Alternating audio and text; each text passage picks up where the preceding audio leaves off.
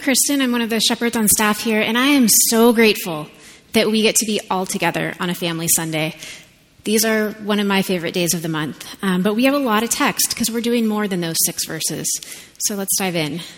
Um, the Bible does not give us the whole story of every person in it. Shocking news. Isaac is going to live to be 180 years old. That's older than Abraham. But we only get really little glimpses of his story. We do know that Isaac was circumcised at eight days. He was a young man when Abraham took him to Moriah as a sacrifice. He was 37 when his mom died, 40 when he married Rebekah, 60 when his twin sons Esau and Jacob were born, 75 when his father Abraham died, 100 when his son Esau married two Hittite women at the end of our passage today, and 180 when he died. We can guess at other ages in his story, but we know that Isaac was alive when Jacob married uh, Leah and Rachel, and he was still alive when Joseph was sold into slavery. We just don't know all of his story. As Darren pointed out last week, the text in Genesis is not always in chronological order. That makes it hard to create a mental image of how old people are or what stage of life they're in while the stories are happening that we're reading. Our text for today is a good example. We do not know when this story happens or how much time passes during it.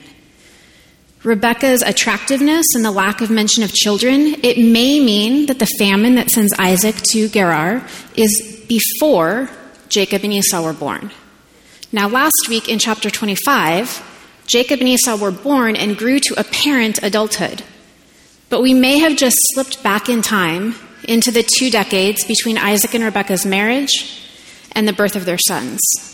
Yet by the end of our chapter, Esau will be 40 years old and marrying women who will make life bitter for Isaac and Rebekah. Time is murky in the Bible. That's okay. If you read the Bible and notice that sometimes we seem to be slingshotting through or ricocheting around time, you are not alone. I'm with you. God chose to provide an historical narrative outside of a straight chronology. In Genesis 26, some things stand out when we're less focused on trying to line it all up chronologically. Isaac's life does not always seem to be about him. Look at the beginning of chapter 26. Now there was a famine in the land, besides the former famine that was in the days of Abraham. And Isaac went to Gerar to Abimelech, king of the Philistines. And the Lord appeared to him and said, Do not go down to Egypt. Dwell in the land of which I shall tell you. Sojourn in this land, and I will be with you and will bless you. For to you and your offspring I will give these lands, and I will establish the oath that I swore to Abraham your father. I will multiply your offspring as the stars of heaven, and will give to your offspring all these lands.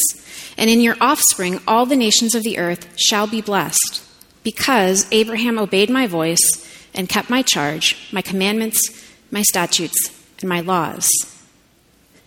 Does this feel like an echo of a story we've already read? Genesis 12, verse 1.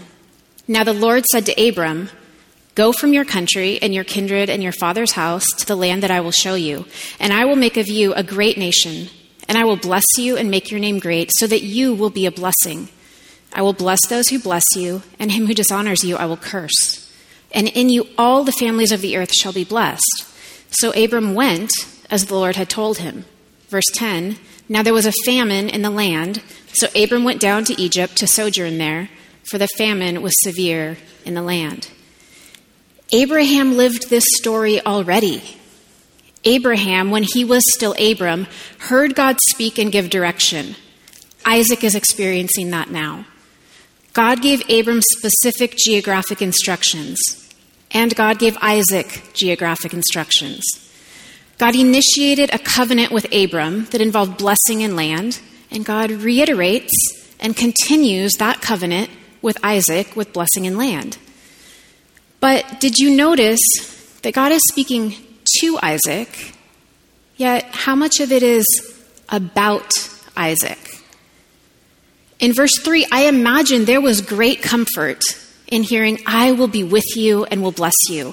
For to you and to your offspring I will give these lands. And yet, is it about Isaac? The offspring will receive the land. The offspring will be the source of blessing for the nations. And why? Verse 5 because Abraham obeyed my voice and kept my charge. Might Isaac have wanted to hear God say, Stay here in this land and I will be with you. I will bless you and your descendants. The nations will be blessed because of your descendants. All of this is going to happen because your father, Abraham, and you, Isaac, obeyed my voice. Do you think Isaac was hoping to have his name appear in the covenant? The text sounds like Isaac and future generations are just hanging on the coattails of Abraham because Abraham obeyed. The rest of you, unnamed people, are in. How many of you have older siblings? I do. A lot of you do. Okay. Have you ever been introduced as so and so's sibling or so and so's child? Many of you, yes. And have you ever wondered if you even have your own identity? Right. In high school, I was in band, and my brother, who was a grade ahead of me, was also in band. He was an outstanding musician and one of the best marchers in the band. He was only one of two freshmen to test into the parade band. We had a really competitive band. Then I came along. I was a perfectly adequate marcher and an okay musician, but I was his little sister.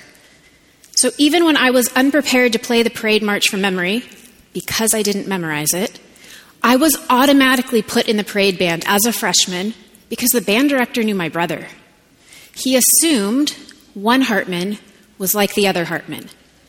I spent my whole band career as Little Hartman with the assumption that I was as musically and athletically talented as my brother.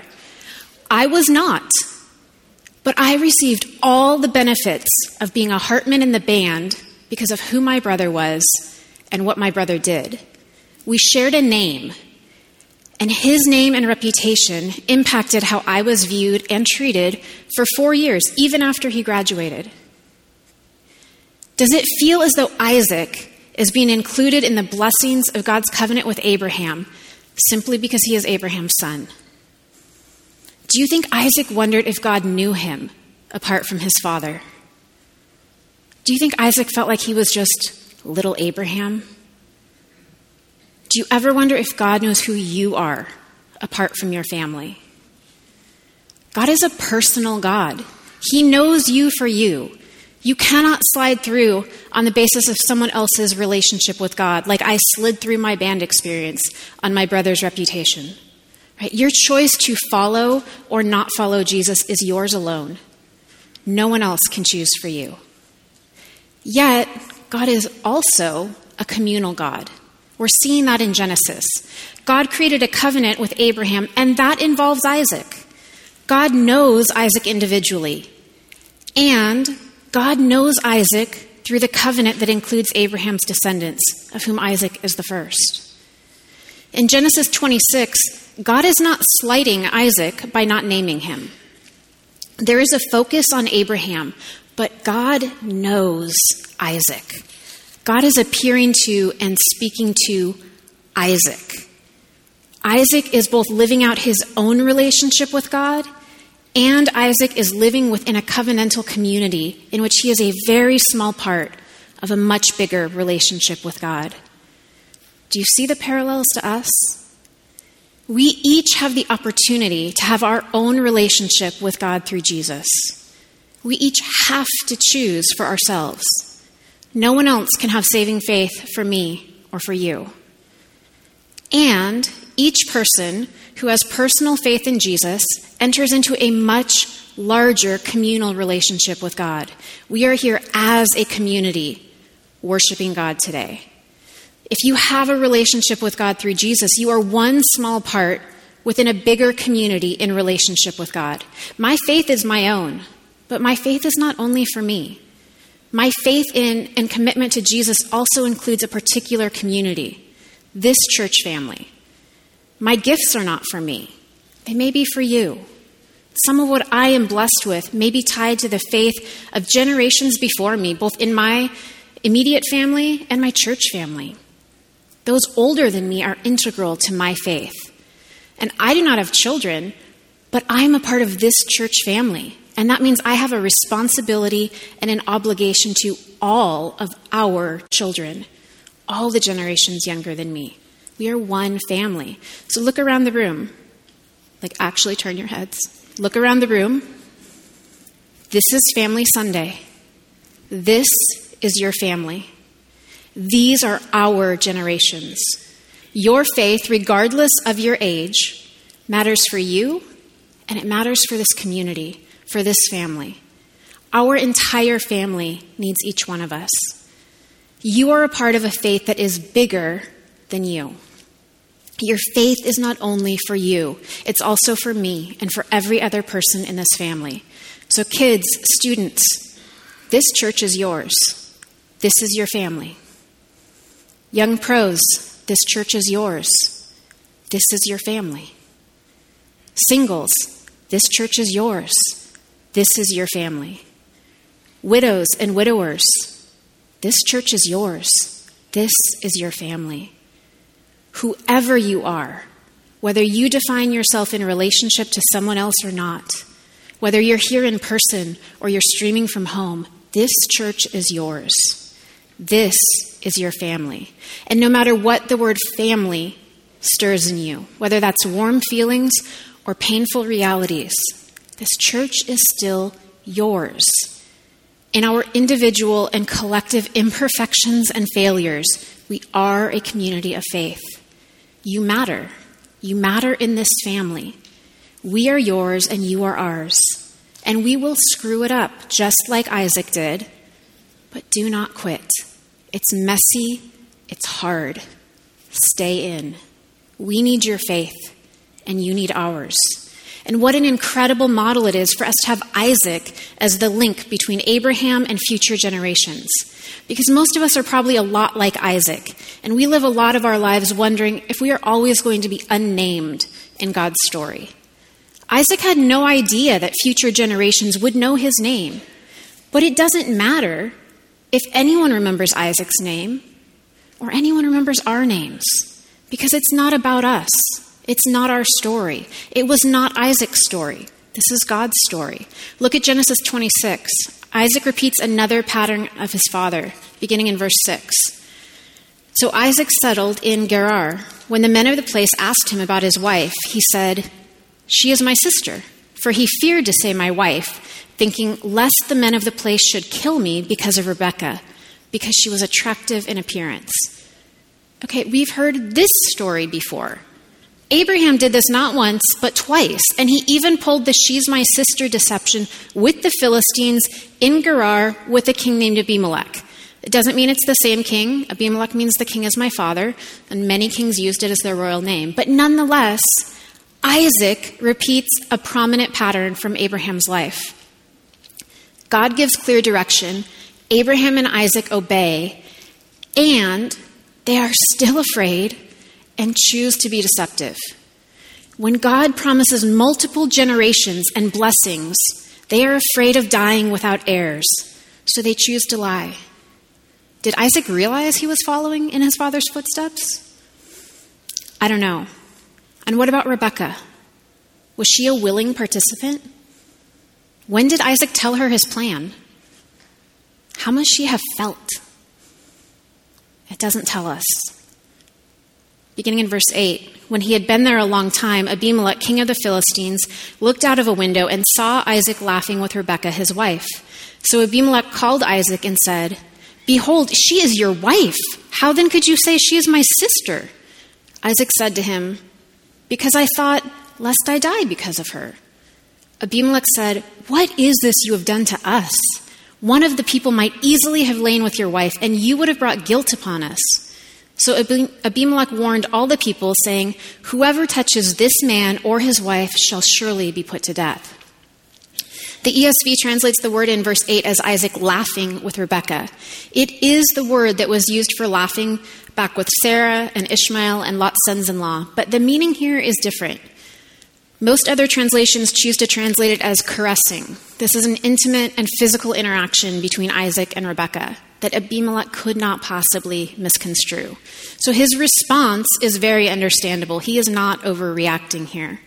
And we see in the Isaac, Rebekah, Abimelech narrative much of what we saw in the Abraham, Sarah, Abimelech narrative. God's chosen person, the presumably godly man, makes choices that are ungodly. Meanwhile, the ungodly leader makes honorable choices. The Philistine kings are acting in more godly ways than God's chosen people. Sometimes those outside the family of God act with more integrity and higher moral standards than those who claim to follow God. That's still true today. Sometimes those outside the family of God act with more integrity and higher moral standards than those who claim to follow God. And of all the stories in Isaac's life, why did God choose to highlight this story, following negatively in Abraham's footsteps? God repeated this theme three times. It must be important. Right? We are not in much danger of introducing a spouse as a sibling, but all of us face choices to operate out of fear or to manipulate for our own benefit. What situations are you facing today in which you are tempted to give into the fear of what if they instead of trusting God? What situations do you find yourself in where it seems easier to tell a partial truth because the whole truth feels too risky? When do you default to deception? What patterns of our family, whether that's family of origin, family of choice, or even church family, what patterns of our family do we fall into when God has offered us freedom from the patterns and sins of our family? Genesis 26, starting in verse 12. And Isaac sowed in that land and reaped in the same year a hundredfold. The Lord blessed him, and the man became rich and gained more and more until he became very wealthy. He had possessions of flocks and herds and many servants, so that the Philistines envied him. Now the Philistines had stopped and filled with earth all the wells that his father's servants had dug in the days of Abraham his father. And Abimelech said to Isaac, Go away from us, for you are much mightier than we. Time is passing. At least one year of great blessing, but presumably many more years pass in these few short verses. And why is God blessing Isaac in verse 12? It does not appear to be connected to Isaac's choices. Perhaps it's tied to the blessing promised to Abraham, but this is not a transaction. Isaac is not checking boxes to earn God's blessing. That's not God's way. Even when God is fulfilling his promises, we can never put God in the box of if people do what they're told, God will bless them. Many obedient people in the Bible were not blessed in material ways. Yet here, with no reason given, God blesses Isaac. And the Philistines do not like this outsider being wealthier than they are. They envy him and set out to sabotage him. Back in Genesis 21, Abraham made a treaty with the Philistines that included water rights. As Abraham's son, Isaac has a right to this water. Yet, even when the Philistines stop up his wells and endanger his flocks, Isaac is not leaving. So Abimelech explicitly asks Isaac to leave and says honestly in verse 16, You are much mightier than we. And time keeps moving. Remember, if the interaction between Isaac and Abimelech at the beginning of the chapter happened before Jacob and Esau were born, that means it happened while Abraham was alive. Yet now saying the days of Abraham means Abraham's days are over. So Isaac was 60 when his sons were born, 75 when Abraham dies. So Isaac has most likely been in the Philistines' land for 20 years or maybe much longer. And look what comes next, beginning in verse 17. So Isaac departed from there and encamped in the valley of Gerar and settled there. And Isaac dug again the wells of water that had been dug in the days of Abraham, his father, which the Philistines had stopped after the death of Abraham. And he gave them the names that his father had given them. But when Isaac's servants dug in the valley and found there a well of spring water, the herdsmen of Gerar quarreled with Isaac's herdsmen, saying, The water is ours. So he called the name of the well Esek, because they contended with him. Then they dug another well, and they quarreled over that also. So he called its name Sitnah. And he moved from there and dug another well. and they did not quarrel over it. So he called its name Rehoboth, saying, For now the Lord has made room for us, and we shall be fruitful in the land. So Abraham is dead. Isaac is older than 75, though we do not know how old exactly. A lot of time has passed in our text. And either the Philistines have forgotten about Abraham, or they are choosing to stop the wells in violation of the treaty. And when Isaac finds new water sources, the Philistines make trouble twice. And Isaac abandons the wells. Why? Was Isaac demonstrating wisdom in knowing what to let go of? He had a right to his father's wells, and he did not insist on that right. He chose to surrender his right. And when his men dug new wells, and he chose to avoid conflict for the sake of peace with his neighbors. And it appears God rewarded that, as we see in verse 22. And he moved from there and dug another well, and they did not quarrel over it. So he called its name Rehoboth, saying, For the Lord has made room for us, and we shall be fruitful in the land. The covenant promised land and fruitfulness. And Isaac connects this well, this place, with God's provision. Verse 23 From there he went up to Beersheba, and the Lord appeared to him the same night and said, I am the God of Abraham your father. Fear not, for I am with you and will bless you and multiply your offspring for my servant Abraham's sake. So he built an altar there and called upon the name of the Lord and pitched his tent there. And there Isaac's servants dug a well. Again, we have no time frame for this move. But Isaac moves from Rehoboth to Beersheba, and again God appears to him. Did God appear during the years between the beginning of this chapter and now? We don't know, but maybe these appearances were rare because look how God introduces himself. I am the God of Abraham your father, fear not. That does not sound like an introduction of someone Isaac recently encountered. That sounds like Isaac might not recognize and was afraid of God. I don't think the line fear not is for dramatic effect. God or angels appearing is both awe and fear inspiring. The immediate and uncontrolled human response is to freeze in spontaneous submission to a holy being. And look at God's words in verse 24 I am the God of Abraham your father. Fear not, for I am with you, and will bless you and multiply your offspring for my servant Abraham's sake. God reiterates his presence and his blessing. He reiterates the covenant he made with Abraham. He uses some of the same words that he has said to Isaac before. Why now? Why does God say this now? What was happening that Isaac needed to hear these words at this point in his life? We don't know, but we know Isaac responds with worship. He builds an altar, he calls on the name of the Lord. Isaac pitches his tent and his men dig a well. He appears to be settling in for a long stay, but we don't know how long it is before verse 26. When Abimelech went to him from Gerar with Ahuzath, his advisor, and Phicol, the commander of his army, Isaac said to them, Why have you come to me, seeing that you hate me and have sent me away from you? They said, We see plainly that the Lord has been with you. So we said, Let there be a sworn pact between us, between you and us, and let us make a covenant with you, that you will do us no harm, just as we have not touched you and have done to you nothing but good and have sent you away in peace. You are now the blessed of the Lord. So he made them a feast, and they ate and drank. In the morning they rose early and exchanged oaths, and Isaac sent them on their way, and they departed from him in peace. That same day, Isaac's servants came and told him about the well that they had dug and said to him, We have found water. He called it Shibah. Therefore, the name of the city is Beersheba to this day. Again, Isaac lives out a very similar experience to Abraham. In Genesis 21, Abimelech and Phicol approached Abraham at Beersheba, and they formed a covenant, a treaty. A well was involved. The setting, people, and actions seem almost identical. Their memories are maybe a little fuzzy, as the Philistines have not really been nothing but good to Isaac. Nonetheless, they see God blessing Isaac. And Isaac chooses to bless them by spreading a feast before them and exchanging oaths with them. It can seem that Isaac isn't really living his own life. His life was not his own.